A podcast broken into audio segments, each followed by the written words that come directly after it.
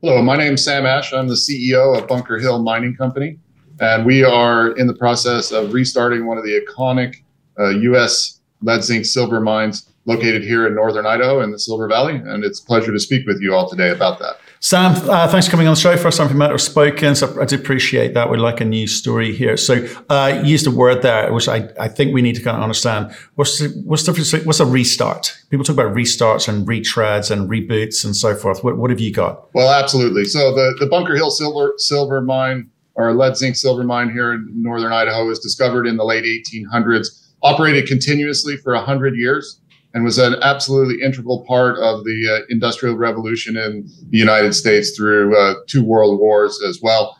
Uh, primary producer of lead, zinc, and silver. Uh, historically, it had a lead smelter and a zinc plant. Uh, because of uh, environmental regulations changing and environmental performance, it was shut down in the 1980s.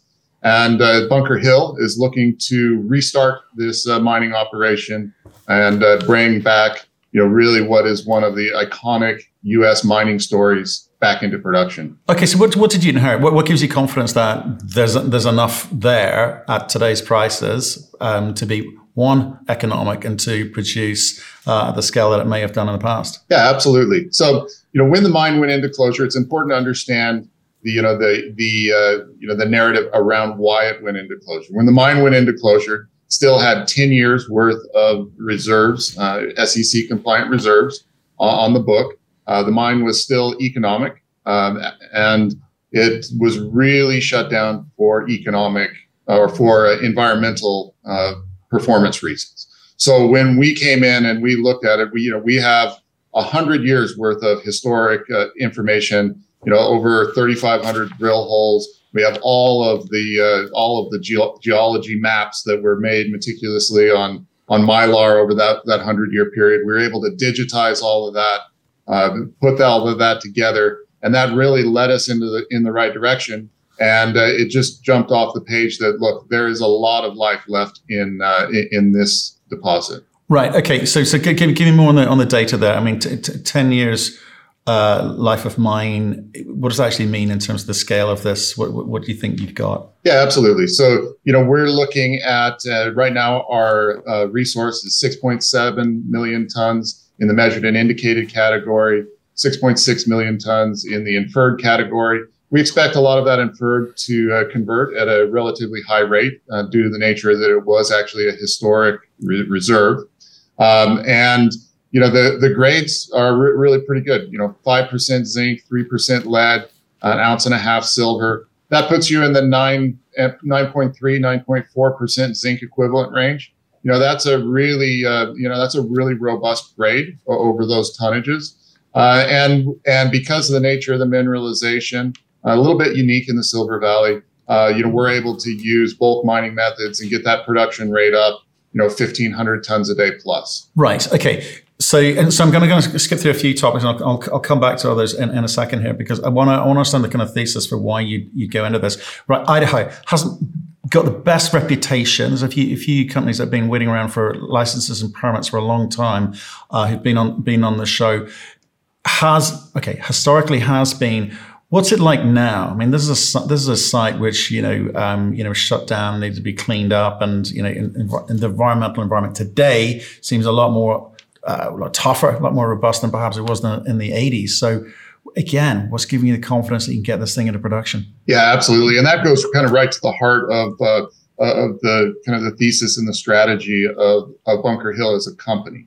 Uh, it's really, there's a really important distinction in, um, in, in, regulatory environment in the Western United States. Okay. So the, you know, the, the, if you're on federal land, um, you fall under a process called the NEPA process. Okay. Now that's quite an involved process and, and can take a decade or more to, to work your way through. Uh, but there are all across the Western United States, you know, a, a, number of deposits, Bunker Hill being one of them, that's on patented mining claims and, and private land. Now, if you're on patented mining claims and private land, you fall under the state regulatory authority. So even within Idaho, you know, there's kind of, I would characterize it as there's two categories of regulatory environment that you're dealing with and working with.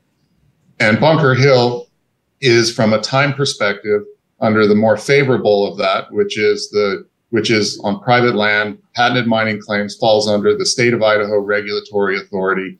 And the state of Idaho is a very strong proponent of responsible development and, and resource development. Uh, you know, so that's very helpful. Now, under that context as well, Bunker Hill is a, an EPA Superfund site, which uh, you know, which can be you know a little scary when you when you look at it at the start, and before you peel back the layers of the onion, you really come to understand the the nature of the challenge. So. What's important to understand is that in 2017 there was a consent decree reached with the uh, with the EPA, and it settled all historic environmental liability at Bunker Hill. So the site essentially has a clean bill of health on a go forward basis from an EPA perspective, which is critically important. Right. Uh, now, now under that, you know, the previous owner of the mine was not able to make uh, water treatment payments. So we do have a payable that is that is uh, that will be paid back out of cash flow to the EPA for historic water treatment. But essentially, what sets this apart and what makes this project so interesting from a regulatory perspective is it falls under the regulatory authority of the state of Idaho. It's on private land and patented mining claims, does not require to go through the NEPA permitting process, which means that we can advance the project at the pace that we can, at the pace that we can from a technical and a financial standpoint. Gotcha. Okay. Look, thanks for that. That's fairly thorough. Okay. Uh, patented and private.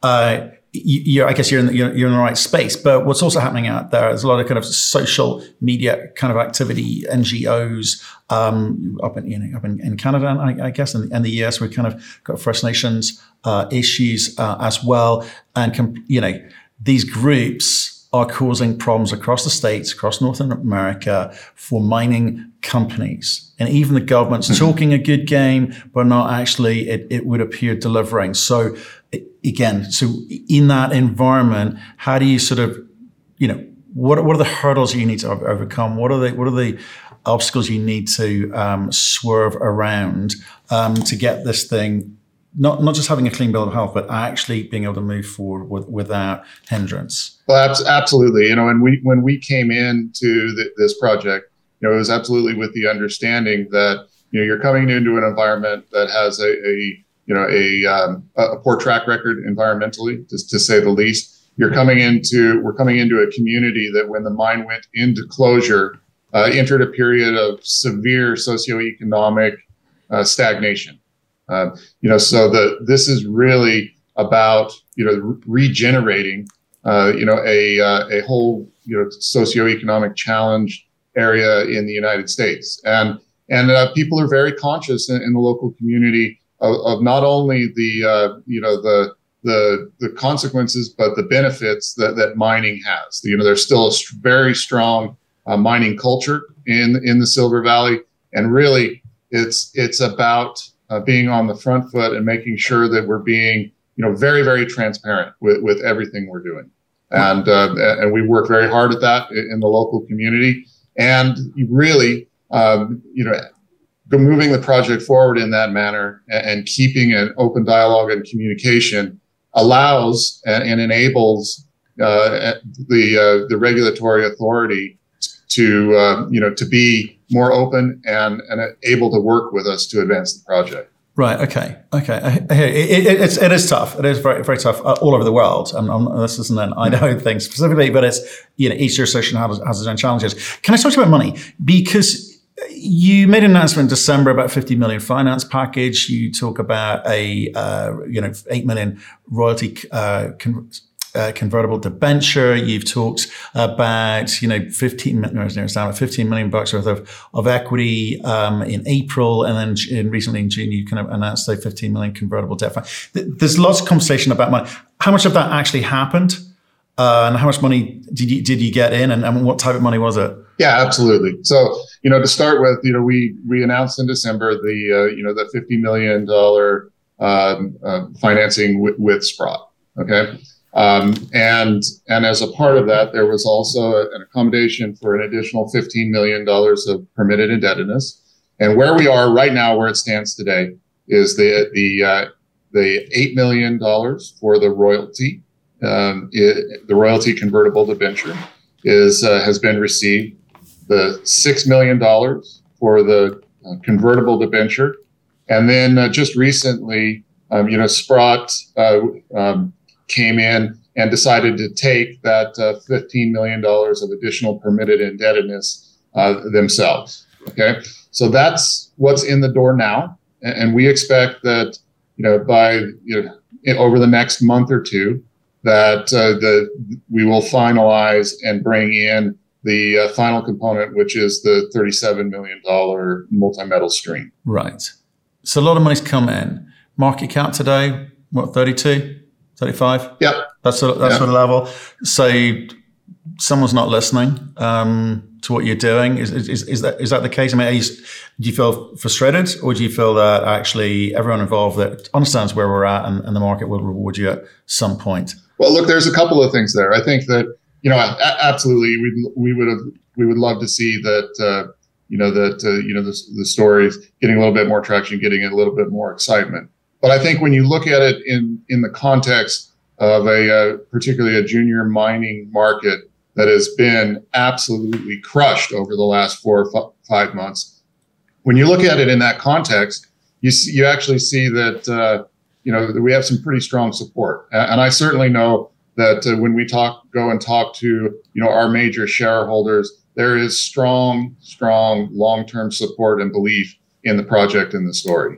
But are they are they are they strong? Are they strong and long because they're underwater, or are they strong and long because they feel that you you, you can turn this around? Because it's 30 percent is retail, the rest is you know well management. You know, was it between six or eight, um, and the rest of it's institutional or high net worth, right? So you, you got some big blue chip names in this thing, but why are they there? How, how did they get into this? Well, I think there, there's a couple of reasons. I, I, think that you know we are we are a unique story from the perspective when you look around the uh, the the mining uh, environment in the Western United States. We're one of two or three projects that is actually going to come into production and produce metal within the next 18 months. Okay, uh, you know that that is very unique. Um, you know, we are not a kind of a long-term exploration you know, story. We are a we are a story that is going to produce metal and be generating cash flow in the very near term. Um, I, I, think the other um, the other um, but how, how did they get into it? Can you, I mean, t- talk me through, you know, Merck and Ruffer and Valleystone and Teck and Hummingbird and, you know, God knows who else. It, it, it's a kind of extraordinary for a company of your size to have that much you know, meaningful institution in, in there and that little retail. Yeah, absolutely. So, you know, I think a lot of that comes to the, the team that's in place. So, you know, our executive chairman, Richard Williams, he was a former chief operating officer at, uh, at Barrick. And he was brought in by John Thornton to execute an operational turnaround uh, for Barrick. And over kind of a three year period, uh, was able to double the operating margin in a declining metal price environment. And of course, I, I, was part of that team. I was running the Lumwana mine in uh, Zambia, and we had a pretty significant turnaround there. You know, going from a you know a highly cash flow negative operation to one that was you know stable, steady, and had a bright future. Uh, Brad Barnett, our vice president of sustainability, was, was the former head of global closure at Barrick. Uh, you know, so has a very strong track record of you know regulatory interaction and engagement and then Dave Wiens, our chief financial officer, uh, comes from a background with SSR, and everybody knows the you know the successful story uh, of their growth trajectory. So when you look at the team, um, you know we all have obviously you know, you know connections that that are useful, um, but I also think that that track record and then the vision we laid out of coming and building a uh, an operating mining company focused on regenerating and bringing life back into historic assets, you know, in the Western United States really kind of resonated. Uh, and and uh, and that track record of being uh, operators and and builders, uh, you know, is uh, is a big part of that. Okay, I caught all those names as they fell to the ground, but they, those are big blue chip names, big, big, big backgrounds. But this is a small junior, 30, 35 million market cap today. I know the market's come off, but you, you get my point. You've got to play it differently. You've got 30% of your, your shareholders, uh, your shareholder is retail, and that's usually the thing that drives liquidity. And the way that you're raising money it doesn't really kind of let them into the game, as it were. So you've got to get that balance right. So how, how does this move through the phases going forward? Because you are going to want to raise cheaper money by having a higher share price going forward. Um, and you, you need those retail guys in there, or you need to increase liquidity somehow. So, what's the plan? Yeah, absolutely. You know, and I think that uh, you know when we look at when we look at Bunker Hill, it's really you know this is the the first step. You know, this is the cornerstone asset of what of what we see is going to be a, a multi-asset company uh, in the very near future. You know, we we uh, see the opportunity to repeat the success that we're having here at Bunker Hill across uh, an array of assets and and build a portfolio of assets. So I think that's key. Um, and then uh, and then absolutely getting to that point where you know the Bunker Hill can act as that cornerstone asset and bear a lot of the uh, of the cost of that growth trajectory is really the you know the strategy going forward. Right. I'm not sure that answers my question because like I, I think in terms of cash and your access to cash, it's great, right? And you also got warrants, you know, you know, 168 million warrants at you know 48 cents. It, it it's all good, but it's the t- the type the type of money. I, I, guess that is what I'm sort of interested in in terms of how this thing builds out. Otherwise, it may as well be a private company, quite frankly, because it doesn't sound like you, you you've trouble reaching capital. So, h- how do you manage the the the, the, the size of this thing today and driving that that growth through acquisitions is one thing, well-funded acquisitions is, is, is one thing, but it, it, feels like you're sort of doing it with your arm tied behind your back a bit. Well, I think that um, I think that you know when when you look at well what we're doing here today, you know, getting out there, getting the story out there. I think that if you look at the you know the website and you look at you know the uh, the, the amount of information sharing and the transparency that you know that we're showing about progress and progress updates, uh, getting out there across multiple you know, kind of social media platforms, um, you know, attending conferences, you know, and, and really just, um, you know, just, you know, bringing the uh, attention and light to the, to what is a really a, a pretty interesting story and, and looking to differentiate ourselves and focus on the, the aspects of the projects that do differentiate ourselves. Which are what? The fact that you guys are mine builders or you know successful operators, that you can get cash, that you've got an asset, asset which you're going to restart, but and you can find more. I mean, is that is that it? Big, big team will has done well, will do well. You know, trust trust the quality of what we've done before. Is it is it as simple as that? Yeah. Well, I, th- I think that you know some of it is the team, but it's certainly you know it's it's not about what we did yesterday. It's about what we're doing now and what we're doing going forward. You know, there's no doubt about that. And and I think that it is around around that strategy and that vision, which is we're going to take a a phenomenal asset, and we're going to put it into production. And that's going to be the cornerstone that's going to allow us to, uh, you know, to really go out there and and repeat that success. And we see tremendous opportunities, and I think you can see that in the joint venture that we're entering into in Colorado. You know, Colorado is another phenomenal jurisdiction. It has it has a lot of the same characteristics. It has a long mining history. It has you know world class mineral endowments. It has uh, endowments that are on patented and private land, um, and uh, and and we see a lot of potential and opportunity there. You know, particularly with our business partner that we're working with down there. You know, I think that there is uh, you know, opportunity to create a rather steep uh, growth trajectory. Okay, and, and what?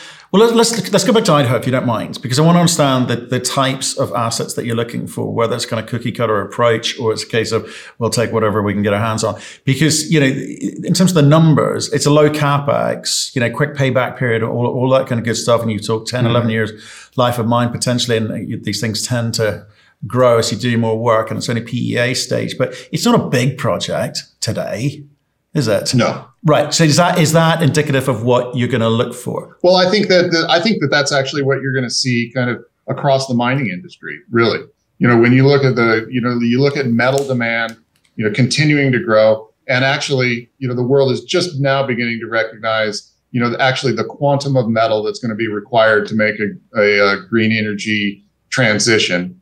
And then you look at the deposits that are, are available you know, I really truly believe that you're going to see fewer and fewer of the, you know, four or five billion dollar capex projects in, in risky jurisdictions, you know, with uh, with questionable economic and, and, social outcomes.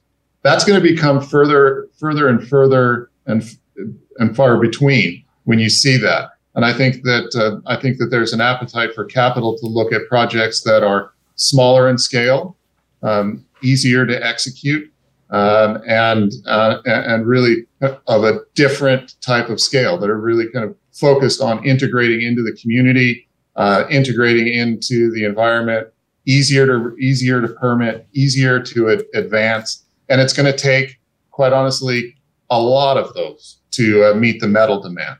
You know the um, you know the and and I think you're going to see, and I think you're beginning to see the mining industry begin to change a little bit in that regard. That, that's, an, that's an interesting thought. It's a really interesting thought, especially given the background of, of the team. Barrick came through loud and clear.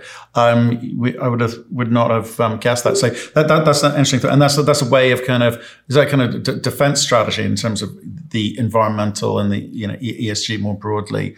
Uh, you feel that that's the what what just what states are looking well, for, provinces are looking for. I mean, big mining companies want big projects because they get the scale, they, they, they get their efficiencies and so forth, but they, they, take a little bit longer. They do take a little bit longer, and and you know the quantum of risk that that capital is taking on is on a whole another order of magnitude. I mean, when you look at some of the projects and the scale of the capital that's being deployed, and then and then the quantum of risk associated with that and you know, if there is an you know an adjustment or or a change, you know, it becomes it can very quickly become ex- existential risk, even to some of those very large, you know, very well capitalized mining companies. And I and uh, quite frankly, I, you know, I think that there's a different model and, and a better model out there, which is to look at projects that are, you know, smaller scale, have excellent returns, um, and are you know, at the end of the day, easier to execute and generate a better outcome, both uh, economically and for the local community. Interesting. Risk adjusted return on capital invested. Nice. Okay. My buyer. Um, and talk to me about the. Obviously, you picked up a plant recently. Didn't didn't cost you too much. What, what, where does that fit in, in, the plan? What's the timing? And you know, does that is that a liability in the sense that you now need to spend some money on it, um, and, and what does what's the whole picture look like? Oh, I don't think it's a liability. I think that's absolutely a strength and a huge and a huge de-risking uh, event for for us here. You know, when you look at uh, a process plant, you know, we the, we uh, purchased the process plant from a major, you know, who's on our shareholder register now, um, you know, Teck, and uh, you know, and they are a top-notch company. And when they put a facility into care and maintenance they truly uh, they truly maintain it and, and, take care of it. Um, and it's 140 miles away. Uh, you know, I'm looking out my window right now, and the uh, and the demobilization is largely complete. The four ball mills are, are sitting out just across the yard. And then I, I, can see them now. You know, we have the you know the uh, the full differential flotation circuit that that we've brought over, and it's really ideally suited. You know that that plant was operating at 2,000 tons a day doing differential flotation for uh, lead zinc. And, uh, and that's exactly what we're going to be looking to do here. Um, and, and, you know, that's gone exceedingly well and actually accelerates that timeline to free cash flow tremendously. You know, when you go out there and you're looking at uh, acquiring a new mill, um, you know, the, the waiting list now is, you know, two, two and a half, you know maybe three years to uh, you know to get a, a, you know a processing plant constructed, work through the supply chain logistics, and then all of the uncertainty that comes around cost inflation along the way. You know, we in that acquisition we cre- created an enormous amount of certainty as opposed to uh, as opposed to unknowns and risks. So we're seeing that as a huge de-risking event for for the project and the company. Okay, and, okay, and talking talking about managing risk and cost of capital, something that we, have mentioned. You know, you, you I, I, don't know what your, your blended average is on the on the three sets of convertibles that you've got out, but I suspect it's slightly over nine percent. Um, do you do you and that's unusual for a company of, of your size, unless they're pretty darn sure that they're going to be able to afford the coupon on that um, or they're going to be able to refinance that out in, in, the, in the near term. So have you got what, what, what the broadly what the terms on there? Is there a holiday period or are you shelling out now? on the converts. Oh, on the converts. Yeah, they're they're um, they do bear interest in the convert. The, the you know the first convertible date is actually structured to be um, uh, repaid out of the stream. Okay, and then the uh, and then the second convert has a um, has a ten year out to uh, 2025 and has a convert price at uh, 30 cents a share. Yeah. So yeah, we. But what, I, I, you're, you're, that's my point. The point is, you've got to be. There's a cost to that money, and there's a risk to that money, and you've made an assessment that you're, you're so sure of being able to get into production and get into revenue and or ramp up and into revenue that you're comfortable with those numbers, right? And, and that's all I'm asking, um, really, because oh yeah, most people wouldn't be brave yeah, enough yeah, to do that. You know, we're, we're yeah, we're very comfortable with those numbers, but what we're really excited about is being able to have access at a lower cost of capital because of demonstrated success and having a having an asset that is in production. You know, we would absolutely like to see a lower cost cost of capital, and we expect to see a lower cost of capital as we move forward. Uh, but uh, but we're certainly absolutely comfortable with what we have at the moment. Okay, should we should we bound on down um, to uh, Colorado? You started telling us about it there. What's that JV look like, and who's it with? Yeah, so the it's kind of an interesting story. There's a you know the the Minewater LLC, which is our um, which is our JV partner there, consolidated a historic mining district in Colorado by coming in and solving a water quality challenge uh, in conjunction with the state of Colorado.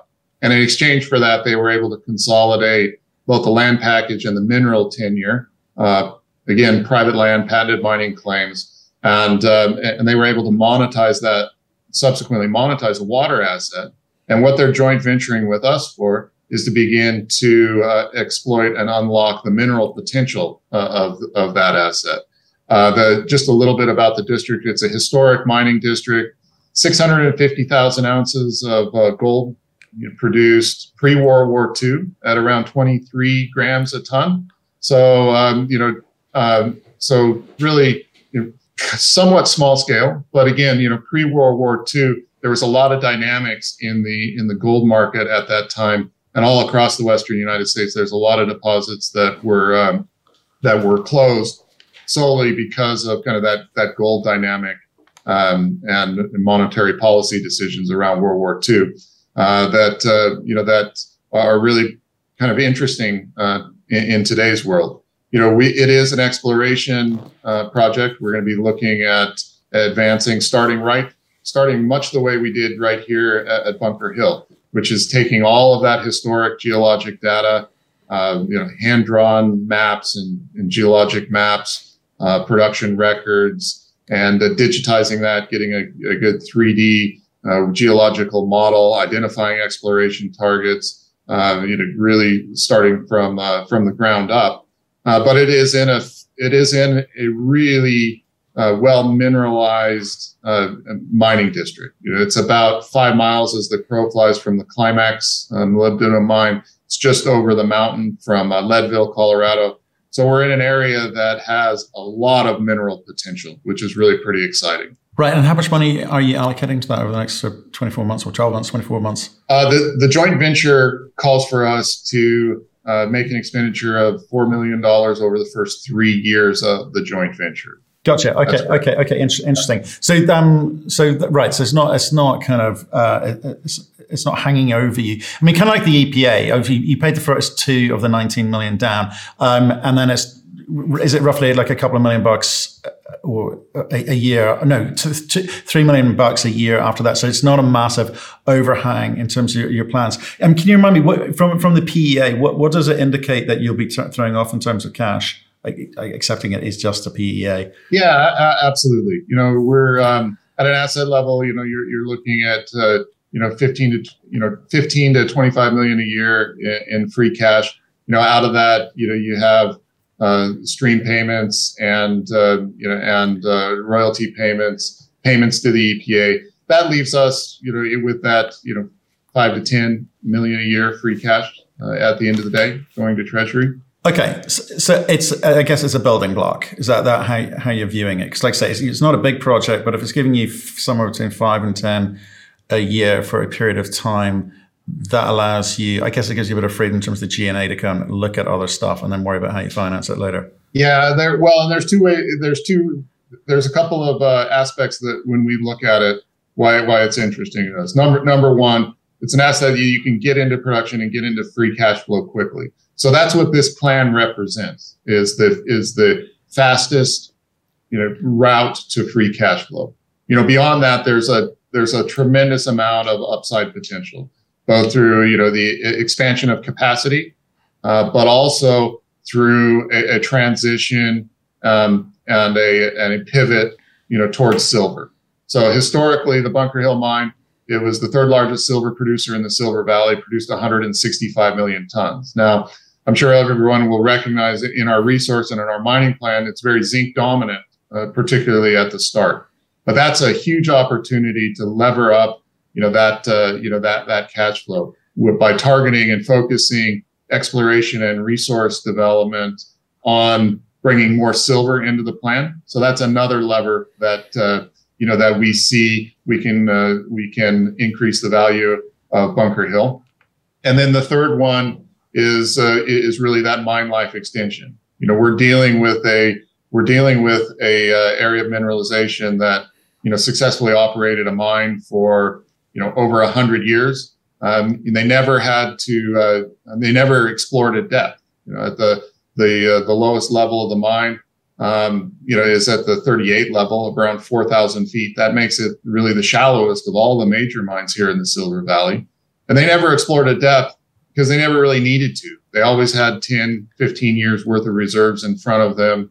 Yeah, and, and we're really excited about the opportunity that that uh, down dip potential um, you know uh, has for us here at Bunker Hill. Right. So, so I want to be clear with the strategy before, before I leave you, it, which is you know, it's it's a nice, perfectly formed small project which may throw off five five to ten free cash for you, covers your G and A, and, and some one would hope. Um, you're going to look to you know, try and extend the life of mine of, of that project, but it's still going to be of a certain size, which is not going to be that interesting. Something you said earlier, which was more interesting in terms of, of growth, was, and a lot of companies come and say it, not many companies actually mean it, which is um, M&A, finding a project as you described earlier and and doing you know multiple versions of that that says ambition. And you know I sort of want to know how you, how do you get that balance? So, you know are you more towards the let's just focus on the life of mine extension at, at, at Bunker Hill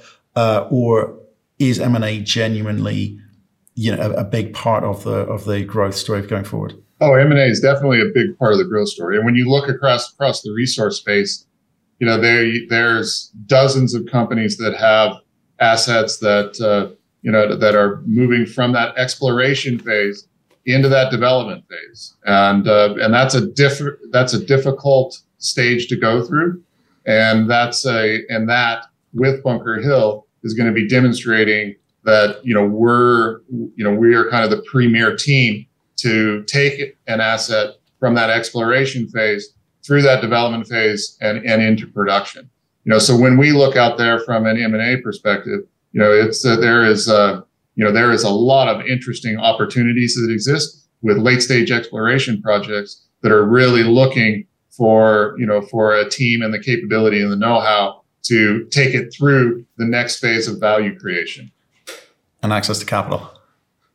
Yeah.